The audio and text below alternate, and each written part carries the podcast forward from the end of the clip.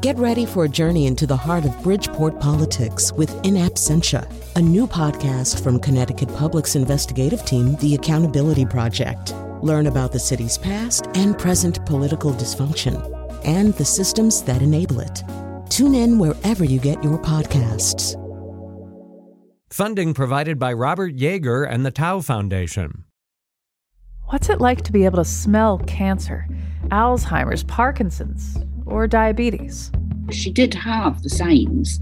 It wasn't that it was just the smell, but I caught the smell first and then I saw the signs. When a nurse noticed a change in her husband's scent, it sent her down this extraordinary path of discovery that she could smell multiple diseases and conditions.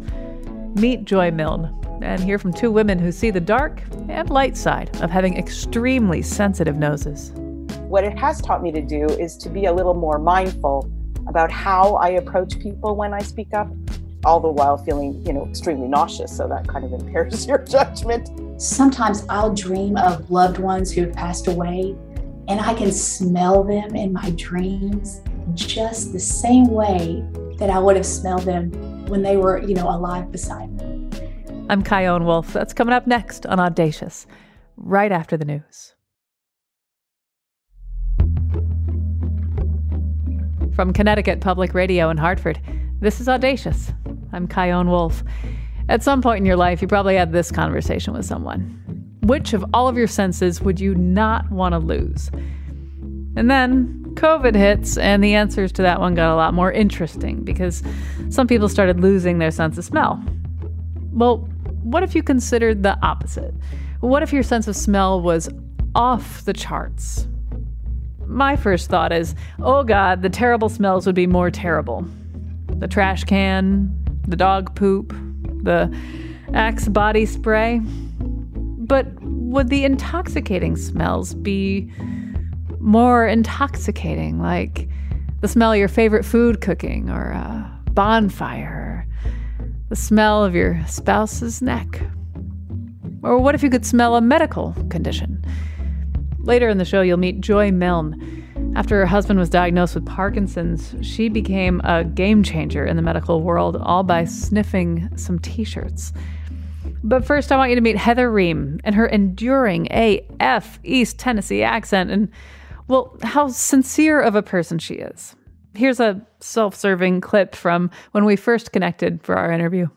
I listened to your Pat Smith show. Oh my gosh. Let me tell you, so wonderful, so wonderful. And at the end, it gets me emotional because I'm a highly sensitive person, right? But at the end, when you played Irish Eyes Are Smiling, oh gosh, just happy tears, Kyone. It was so wonderful. Did you catch that? That she thought the show was wonderful. I mean, she said she's a highly sensitive person. We found Heather through an article she wrote titled, "When You're Sensitive to Smells, You Really Do Get Smangry," which is a result of being a highly sensitive person, or HSP. And I don't mean that like cruel middle school girls mean that when they're feeling judgy about a classmate who has every right to feel her big feelings. Being a highly sensitive person is a scientific designation coined in the 90s by the psychologist Dr. Elaine Aron. Actually, Heather can explain it. So in a nutshell, an HSP's nervous system, it processes stimuli more deeply. So we experience sights, in this case, smells, emotions, tactile sensations, all very, more deeply than a non-HSP. A couple of examples are the fact that we have more mirror neurons in our brain, and apparently that corresponds with more empathetic feeling. So HSPs tend to be aware of subtle clues in our environment. We're creative, we're conscientious, we're justice seekers, we want fairness for everyone, we're highly empathetic, and of course, we're often moved by art and music and literature. All of those traits, of course, have immense benefits, but because we do experience things so deeply, we can easily get overwhelmed, like when I get smangry. Yeah, describe a typical day for you when it comes to your sense of smell. You wake up and then? So my typical day has changed since the pandemic. So now I'm working from home. So I guess in there's a silver lining for HSPs when you work at home. You don't have to be as inundated by everyday things. But, you know, here's an example of a recent trip to Dollywood. So first of all, I live in East Tennessee. My husband and I, yes, I know. I can tell you love Dolly. Me too. Oh, what monster doesn't love Dolly Parton? I don't want them listening to this show. I don't want them hearing your voice. I don't want to have anything to do with them. Go on. Yeah. She's our angel. She is our family. She's everything to us in East Tennessee. So my husband, Ben, and I went to Dollywood. And that's a great safe activity. You're outdoors, you mask where you need to, that kind of thing. But even wearing a mask, an HSP and somebody who gets smangry is so inundated by the smells. Let's say you're walking down the main road there in Dollywood. It's called Show Street. Here are all the things that I'm processing at the same time. You've got the little locomotive train that you can take a ride on, and I'm smelling the soot. And at the same time, I'm smelling maybe the cedar planks from the buildings that, you know, are built there. And then here comes the lady walking next to me, and she smells like coconut lime perfume. And then here's someone who smells like sunscreen. And then here's a little boy who smells like dried sweat. And here's a person who has a musty basement, and I can smell that. And, oh, there's a service dog. And, oh, gosh, I really want to pet him, but I can't because he's working. But, oh, gosh, that doggy needs a bath. And then, hey, this person smells like dryer sheets. And, oh, gosh, that smells good. Maybe I should, pick out those dryer sheets. So it's overwhelming. Has there been a time where you have felt like assaulted, like the smell was going to kill you? Maybe not that it was going to kill me, but does it make me feel like I want to throw tables over and like, yeah, sometimes. For me, one of those really big triggers is cigarette smoke. And I think that it's kind of like a double whammy because, again, living in East Tennessee, we have a lot of people who still smoke here. And so it's pretty difficult to go into the grocery store and not have to, dodge somebody who's smoking. But it's kind of a double whammy. There's something about the smell of any smoke to me that's really uncomfortable. But then you've got this idea, well, that's secondhand smoke. So I'm actually breathing in something that is dangerous to me and dangerous to other people. Of course, it's dangerous to the person who's smoking. And so that's kind of one of those things where you can be 50 feet away from somebody and then the wind will blow it over just a little bit. And you're thinking, well, this isn't a rational feeling. I shouldn't be this angry, but oh my. And I should say too, being smangry is a lighthearted term. I know I just talked about, throwing over tables and everything. But I don't want anybody to think that I would, if they jogged past me in the park and I was overwhelmed by the way that they smelled, that I would, start whipping acorns at them because I was mad at them. People obviously can't help, smelling the way that they are. And situation, you can't help a situation. You can't, everybody is grossed out by a gas station bathroom, right? It's just extra hard for me. All right. So how about some tips? Because you're not the only one with this condition and you've spent your entire life thinking about it. So tips for making life a little more bearable and advice for anyone who has a really sensitive sense of smell. Well, first of all, I want to say you're not alone. And I want to give you a big socially distanced and gentle hug. Scent-free hug, yeah. Absolutely, a scent-free hug. I won't wear any, fragrance or anything like that. Again, there's only so much you can do to control it. So much of it is your own attitude, right? But of course, wearing your mask, going to do your errands first thing in the morning or late at night, depending on what's best for you. I live in a college town, so late at night is actually, there are tons of kids, as I call them, tons of kids out. But of course, the fewer people that are around, the less pungent they're going to be, right? When I clean, of course, I wear a mask. I try to use unscented products. Sometimes wearing gloves is helpful if you're worried that you'll have something on your hands that you'll be smelling all day. Of course, if you've already been, I call it skunked. If you've already been skunked, if you've already walked next to somebody who maybe, and you'll appreciate this because you have a cat, Kyone, but you know how sometimes people will have, I hate to say this, but really stinky litter boxes in their homes. Like, you can smell it. Yes, but not Not everyone who has a kitty cat has that problem. Just like me. Right. I'm sure. Oh, gosh. For the record. I know you were above board on everything. Absolutely. You could smell it from East Tennessee. You would be able. Anyway. So if you've already been skunked, let's say you've already smelled something really terrible.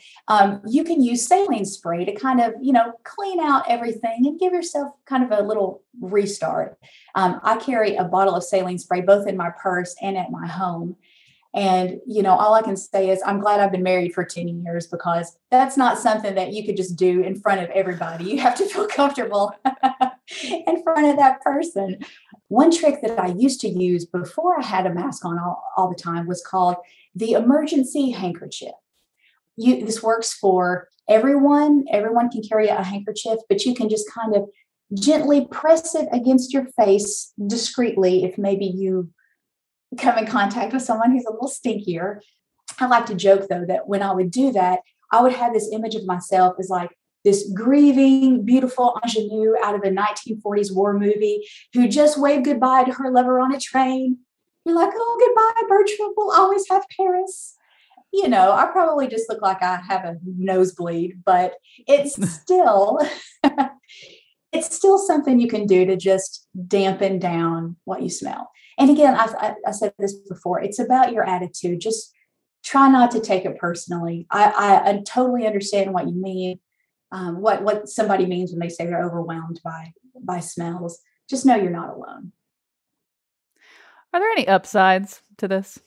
Oh, absolutely. Absolutely. So just the experience of being an HSP, it can be so achingly beautiful as much as it can be overwhelmingly frustrating sometimes. But especially with smells, even the most simple smells, one-note smells, orange, vanilla, the smell of baking bread. I mean, that is almost... You just mentioned three of my most favorite smells, really? And add onions. Oh, yeah. Oh, onions. Yes, girl, those are delicious. Bring it. Yes. Talk about onions for a second. When the caramelization starts to happen, oh, that is so good. Wait, so can you tell like the progress of a caramelized onion? Absolutely. Like you can smell when it's fresh in there and when it's been in there for 8 hours? Well, I don't know if I could say that it's been there for a certain amount of time, but oh gosh, yeah, as it starts to warm up and everything and as the magic starts to happen in the pot, oh gosh, yeah. And it is magic, yeah. It is. Absolutely. So it's great because you can sense and appreciate these things, but I do wonder if you could flip a switch and make the world completely scent-free. Would you want that? Oh, gosh, no. Because there are things I can do to mitigate it, but there's nothing we can do to regain it, right? And when I think about people who, you know, unfortunately have suffered through COVID and like maybe they've lost their sense of smell, right? It's taking a long time to come back. That's got to be depressing, especially if you really love to eat food or you're a foodie or any kind of gourmand. That's got to be tough. Or like the smell of your loved one. Oh gosh, absolutely. And one of the things, I don't know how, if this happens with you or if this is just something that happens with me, but one of the greatest gifts that I have with my sense of smell, sometimes, not very often, but sometimes I'll dream of loved ones who have passed away and I can smell them in my dreams just the same way that I would have smelled them when they were, you know, alive beside me. And that is like a time machine. And it's like, what a blessing, you know, what a wonderful little gift. I think that's probably my favorite part. Now, if only you could find out what Dolly Parton smells like. Oh, let me tell you, like rainbows and unicorns probably, and angels, and I don't know, beauty. Love. And fairness. Yes. All those things. Justice. Oh, absolutely. And probably, I don't know, in a good way, she probably smells like a ton of makeup. And to me, that's a really nice smell. Like I love that foundation and lipstick and everything. She's the best. You know, I'm going to have to use a Dolly Parton song going out of our segment. Please. So if there's a song that Dolly has that has anything to do with smelling or scents, I'll snoop around too. But if you know, like, just ponder it. One of my absolute favorite songs is, I'm sorry, I'm getting emotional because it's so sweet, is my Tennessee mountain home. And the second verse is, honeysuckle vine clings to the fence along the lane. Their fragrance makes the summer wind so sweet. And on a distant hilltop, an eagle spreads its wings. And a songbird on a fence post sings a melody. And if that doesn't encapsulate the beauty of the way an HSP looks at the world, I don't know what does. Honeysuckle vine clings to the fence along the lane. Their fragrance makes the summer wind so sweet. And on a distant hilltop, an eagle spreads its wings, and a songbird on a fence post sings a melody.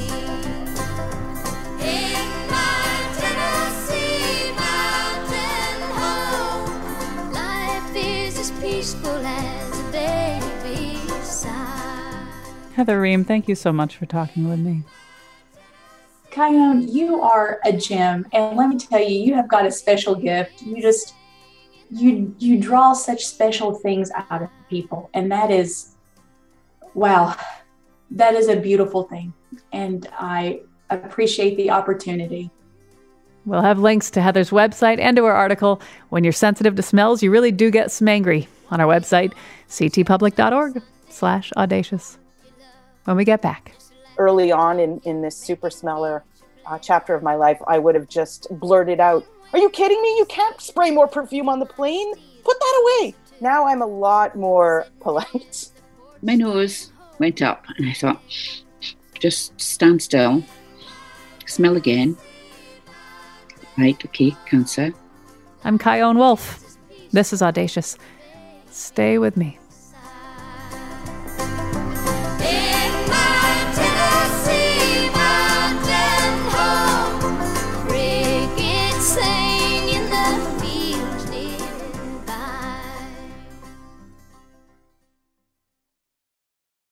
This is Audacious. I'm Kyone Wolf. Today we're meeting people who have extremely powerful senses of smell. A little bit later you'll hear the story of Joy Milne, who discovered later in her life that she could smell certain diseases and conditions, even the degree of severity, and in some cases, treatment. But right now I want you to meet Wendy Helfenbaum. She's a television producer, translator, journalist, and a writer who has an exceptionally sensitive sense of smell. And she endured a firestorm of responses to her Women's Day article, The Smell of Your Perfume is Making Me Gag. Now, I've got to give you a little spoiler here. I recorded this conversation over a month ago, and since then, every time I think about putting on perfume before going out, even just one spray, I don't anymore. So be forewarned, you may start saving money on perfume after this interview. Wendy started noticing her sense of smell increase back in 2004. She was pregnant with her son, and she figured it was just, you know, a pregnancy hormonal thing. I was no longer able to walk down the grocery aisle where they keep the soaps and detergent, laundry detergent, because it would just make me want to hurl. The birth of her son came and went, but her heightened sense of smell stayed tried and true. So what other smells are we talking about here? I cannot be around certain smells that have any flowery notes or really strong smells like Purex, Gain, those kinds of detergents, Febreze. My son plays hockey and a lot of his teammates spray Febreze in their bags. And I would rather smell this stinky hockey gear in my car than that Febreze. Is Axe body spray part of the list? Oh, Axe is definitely up there. I mean, you don't even have to be a super smeller to be averse to Axe, but yeah. But it's more that I can smell people, and now even through my mask, for God's sakes, if I'm outside walking and I can smell your detergent from across the street, there's a problem. Like, I find generally there was a campaign with Febreze where they were talking about what you smell versus what other people smell, and they talk about how you go nose blind to the bad smells in your home. But that's really true with all scented products. I find people I know that wear perfume have gone nose blind to what it smells like. And they just keep putting on more and more and more. And I find as women get older and men get older, their sense of smell is supposed to diminish a bit, apparently. And so they put on even more. So I'm finding as I'm getting older and my peers, my friends, my neighbors around me are getting older, it's just getting worse. It's like we cannot have enough, quote unquote, freshness in our lives. When I see commercials like, you know, Downy Unstoppable, like we can make your laundry smell fresh for 8 weeks. That is my personal nightmare. Somebody adding Unstoppable to my laundry. Please make it stop. Like that, I live in fear, you know?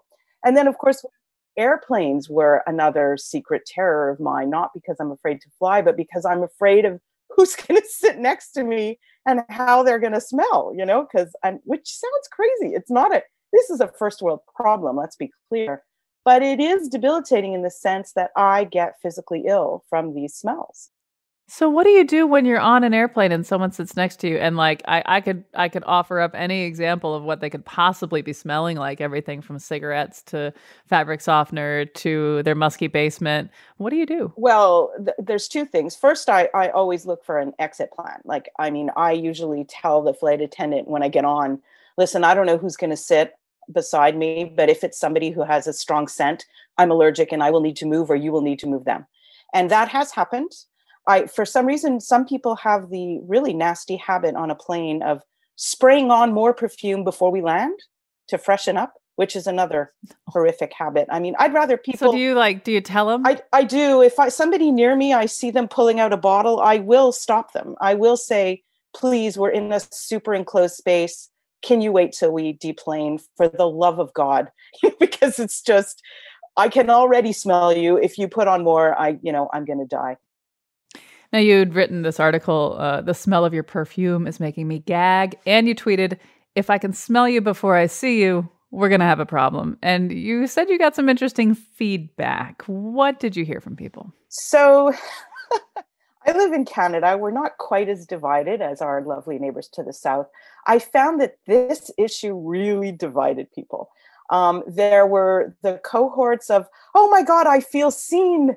Thank you for bringing this up. I hate perfume. I hate air fresheners in taxis, yada, yada, yada. And then there were the violently opposed people on the other end who were like, it is my right and my choice and my freedom to wear as much perfume as I like, and you should just stay home because there's something wrong with you.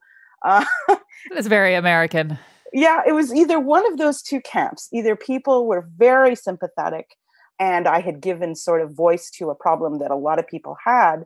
But the people that were real diehard perfumers, some of them were actually surprised to realize that their scent could be offensive. Like, it's just not something they think about because they just think they smell wonderful. They don't realize that it can make somebody else feel quite ill. Is wearing perfume an expression? Like, is it... And I know that I may be asking the wrong person, but when we talk about like that, you know, I have a right to express myself any way I want and use this perfume, and it's regardless of what it does to you, I wonder, you know, is it an expression? Like, what is it? Why do we do that? Maybe that's another episode, but why do we do that? No, that's a really good point. And I agree with you that it is as much of an expression of who you are as your clothing, the way you do your hair, what kind of jewelry you wear, what kind of car you drive, whatever. My issue is not so much with perfume per se. It's more of a quantity issue. There are people who wear multiple layers of a scent. So they'll have a perfume shower gel followed by a moisturizing lotion in that scent, topped off with the perfume. And I find that we're living in a society where it's just more. We need more freshness, more scent, more scent. It's really hard to find unscented laundry detergent. It's way more expensive than the regular ones, I find. I make my husband and my son wear unscented deodorant. There's literally one brand. Every other brand is Mountain Fresh or Alpine Pure. Powder Fresh. So, and the, you know, deodorant smells are very, very pungent, and they're reactogenic. The more that you sweat, the more they kick in, I guess, to mask, you know, body odor or whatever. But it's like, when did we become so obsessed with the intensity of this smell? I go back to the Unstoppable. A bunch of people sat around a table and said, what can we name this new fabric booster. Let's call it unstoppable. Do we need unstoppable scent? Like, that's my issue. Why do we need scent that is so overpowering? Subtle perfume is not an issue for me, but I shouldn't be able to smell you from 6 feet away. That's the thing. You were saying earlier that there are some people who react really strongly to your strong reaction to scent, yeah, and they feel sort of like they should be able to do whatever they want. And I'd like to hear what you think that says about them.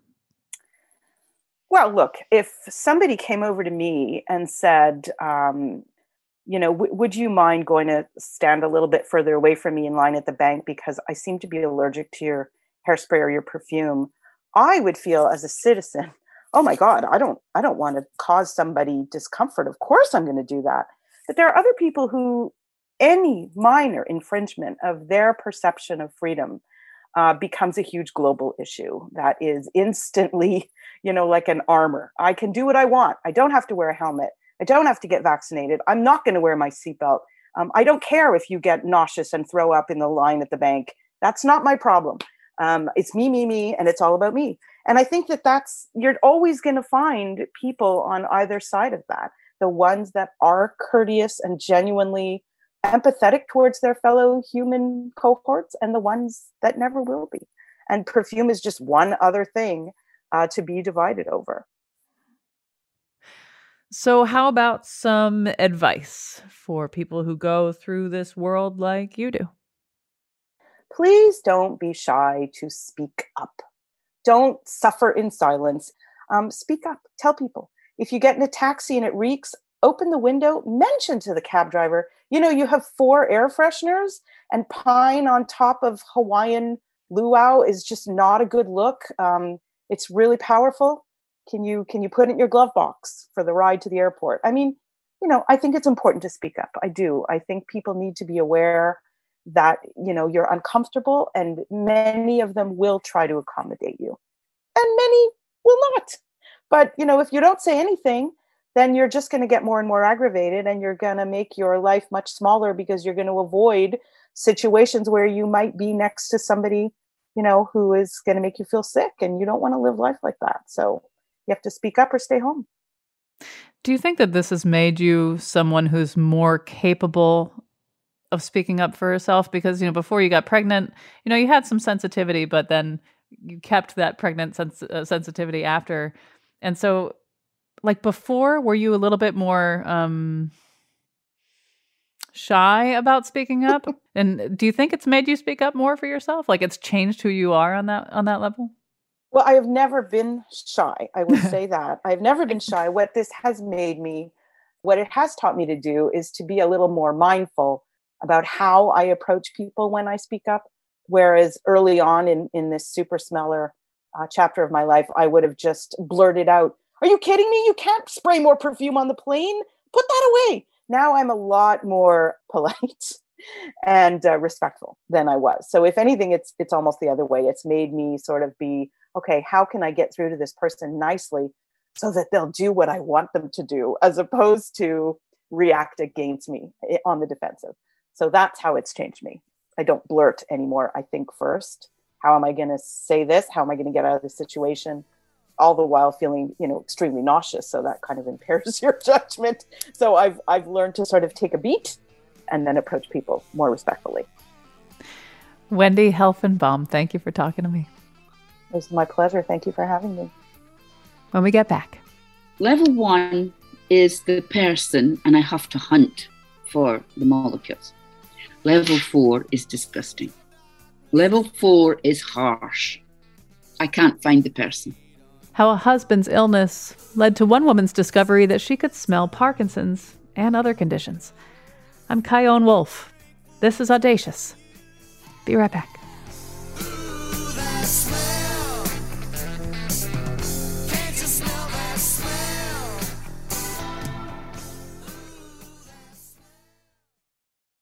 This is Audacious.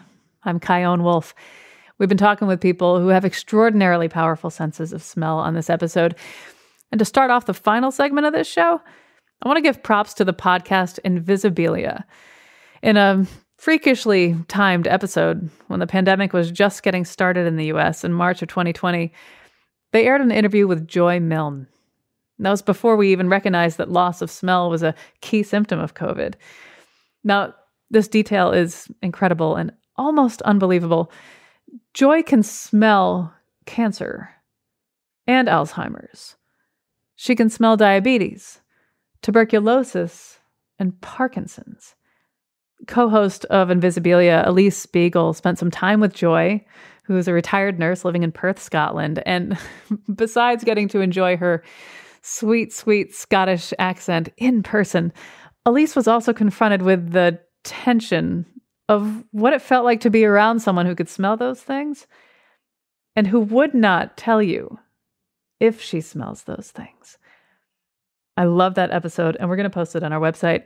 And it's why when I connected with Joy to talk about her abilities, I felt like I was talking to this superhero. I mean, like, seemingly superhuman abilities. I was really excited. But the gravity of the conversation brought me back to earth. What Joy went through to realize that she had this particular ability is the result of a tremendous amount of pain and sadness. Joy and her husband Les met in high school, and in addition to his wicked sense of humor and quick wit, she also really loved the way that he smelled. Yes. He was an international swimmer. He didn't use deodorant. He just didn't need to because he was in and out of showers all day and sort of. And so he had a pure body smell. It's funny when I think about the smell of the loved one. It's just intoxicating when it's just right. Yeah. Yeah. But it was so strange when it changed because it was so different. Yeah. Yeah. And so after you married, you became a nurse, he became a doctor. And then when Les was in his early 30s, he came home one day smelling different. What did he smell like? I had smelt, before that, I'd smelt something. And I thought he wasn't, because as an anaesthetist, he was in a closed environment. So, and then they didn't have the new style air change in theatre. So I thought it was something to do with the long lists that he was doing. And then one day I just said to him, "You're not showering enough and your breath smelling as well." How did he react to that? He wasn't pleased. No, I don't think I would be either. He said, "Look, I have a shower before I leave work." I said, "Well, when you're here in the evening, your smell just gets worse and worse." So it was very strange. In bed at night, it was there. And I thought, this is really, and it was a matter of a few weeks, just maybe 3-4 weeks, this change, which overtook him. And you grew up with a powerful sense of smell, which runs in the family, yeah? Yes, my grandmother had it, and it was really quite obvious to her that I had it. She nurtured it, and I wasn't aware of that, really. I mean, children don't go and ask other children, "Well, can you smell that?" Or "Why can't you smell that?" That isn't, you know, how the world works, is it? It was strange to know that sometimes I would look at other children and think, well, why don't they smell that? But I never questioned it. It wasn't until I was nursing that my grandmother said to me, "Be very careful what you say about people's smell." Why was it when you were nursing that came up? Well, I'd come home one day and I said to her, "Oh, so-and-so was, diabetes was going off," and I caught it very quickly. And she said to me, "How did you do that?" And I said, "Well, the smell is ketones." And she said, "Be very careful when you." I said, "Oh, I just said to them I thought she was going off." And, she did have the signs. It wasn't that, it was just the smell. But I'd caught the smell first, and then I saw the signs. So it was a worry to her that I would say something to somebody. And she was always mindful that I had to be careful. But I began to realise that I just had a better sense of smell. I didn't think anything about it because I presumed other people could smell what was in the wards. I mean, we were in long nightingale wards, you know, we get 15 beds up either side, and in the winter there'd be 4 down the middle. There was no separation. There was just these flimsy curtains that went round. So I presumed everybody else did. We didn't have disposable bedpans. We had to take them into the sluice, empty them. So my experience of how I acquired what is I know now is my medical olfactory library was really raw.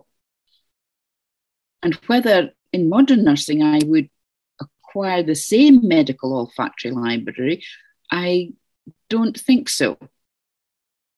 People didn't wear all the perfumes. The people didn't have all the showers that they do these days. So my experience was true, if you like to say. Now, as Les aged, not only did his smell change, but his personality changed. What changed? He became more tired. He wasn't able to do as much. He became a little bit touchy with the children. And you know that they've changed, but you don't know why. And you're looking at it from your point of view that this isn't the person you married. As it gets worse and worse. And you think, well, what has changed? And you, because we had 3 boys, we were very busy with the boys. He wasn't as patient with the boys. I just found him different. You worried that maybe this is a brain tumor, you know, like there's got to be a reason for this. It's so explicit. Yes. So you take him in to get checked out, and then he gets diagnosed with Parkinson's at age 45. Yes. And a couple of years later, you decide maybe a support group would be useful. And so you bring him to this support group and you walk into this room full of people who have Parkinson's. And what happened? We sat down and we got introduced to a few people, and it was very nice. They were very friendly. And but my nose, I call it as my nose goes up. I kept on taking deeper breaths, and then I would take shallower breaths. And I thought, what's happening here? So at the break, after the speaker, we went into the kitchen. Now, this was the carers and the partners of these people. And I thought, the smell isn't here, because it could have been the room. And then I thought, no, it's Les's smell. Les's initial smell before he had any treatment. And I went back again into the room. So when I got him home, I said, you better sit down. He said, what's wrong? I said, come on, we'll have a cup of tea. And I was sitting across our nice dining room table from him. And I said, those people who had Parkinson's in that room smell the same as you. Silence. He said, what are you talking about? I said, they have the same smell as you. He said, oh, you've stopped speaking about this smell for years. I said, I know, but it's there. Those people have it as well. So being the doctor, he stopped me. He said, no, we have to go back. You have to do it again. So it's a month between meetings. He's all sort of, you know, excited about going. And that's the worst thing that can happen in Parkinson's, because they tire very easily. And we get into the room, and there is a thing with Parkinson's that they love chocolate. It gives them that boost because of the lack of dopamine. They love chocolate. You ask anybody with Parkinson's, they can devour. The amount of chocolate is amazing that they can devour. Anyway, I went to Marks and Spencer's and I got a full tin of chocolate biscuits. And I walked around the room at the tea break, giving out the chocolate biscuits with my nose. And I started going round that room smelling individuals with Parkinson's. And I realized then that there were different levels of the smell. So we come out and we're out in the car park. And he says, well, I said, it even has different levels of smell. And he said, well, we've got to find somebody. And there were 3 Parkinson's meetings coming up. One in the north, another one in Edinburgh, and then we had been looking around, and there was this stem cell lecture at the Medical Research Centre in Edinburgh. And this was Dr. Tilo Kunath. So you meet Tilo Kunath, and you go to this event and you say, you know, this is what I experienced. There's an odor associated with it. And at first he blows you off, right? Like, no. But then he is having a conversation with a fellow researcher, and they're talking about how certain dogs can smell certain cancers. And that made him think of you. And so he found you again, and he got in touch with you and asked you to smell T-shirts. Yes. It was quite fascinating. The two chaps who were doing their PhDs and him had gone running. They had the T-shirts on and had come back, and, Tilo. It was the second time I'd met Tilo, and he's very friendly, and we settled down, and he said, well, what about we've been running and we've been sweating? And I said, well, it's not sweat. And he went, pardon? I said, it's definitely not sweat. I said, it's the back of the neck. And he said, okay, right. So he had cut the T-shirts up, and he'd halved them. So instead of having 12, I had 24 bags. So we started, and I got to the point where I wasn't doing it as clear as I had hoped. And that was about, I'd done 5, and I had become overpowered by it. So I had a break, went back again. They all went back together again. And then I laughed at the end. I said, they were going to clear me. I said, oh, no. And I literally did say this for fun. Let me put them back together again. And I did it. I put the people back together again, which showed that each individual person with Parkinson's has a separate odour, which coincided with the levels that I was talking about. And that's how I had marked it up on the chart. My favorite part of the story is that there was one that they said you'd gotten wrong, right? Yes. I got the details out of Tilo that his wife had Parkinson's, but he didn't. And I said, well, he must sleep very closely to her, because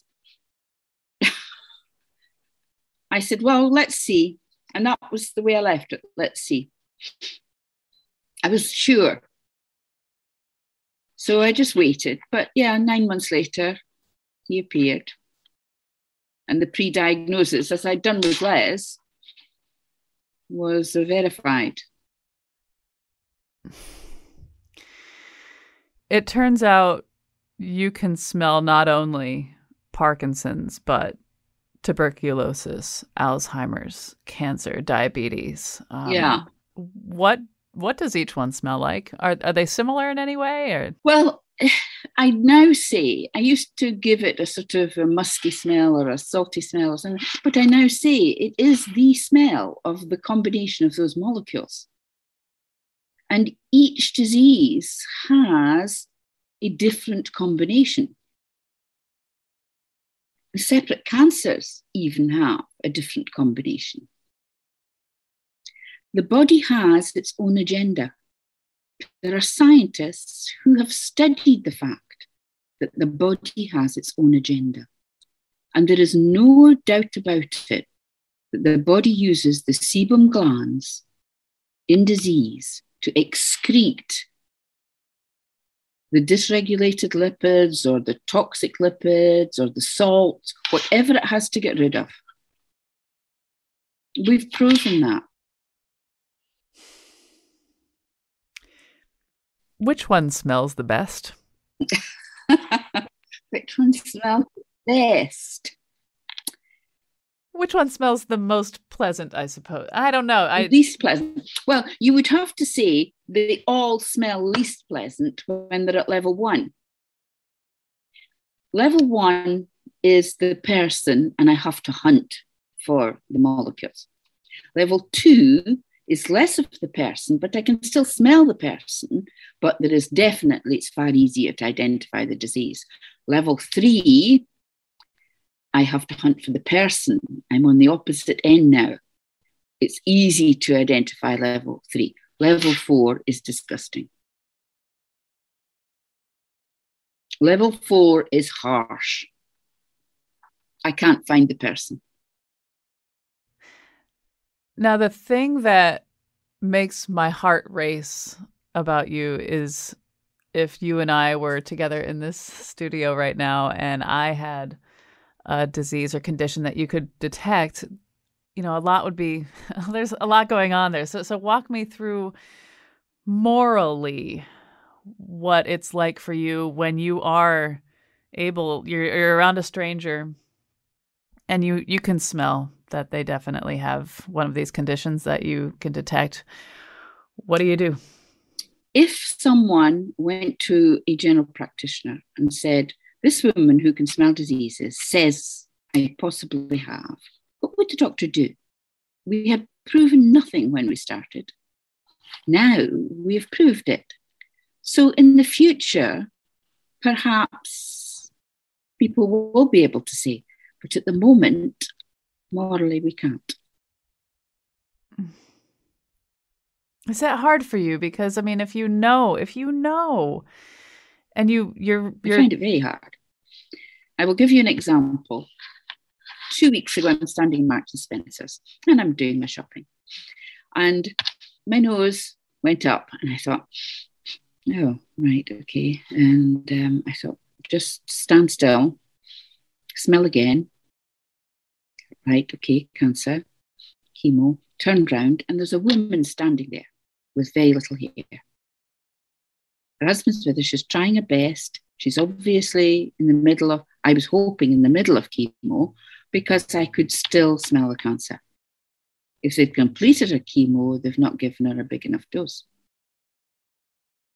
So there are parts of this that will become very very, very useful in the future, but the research has to be done.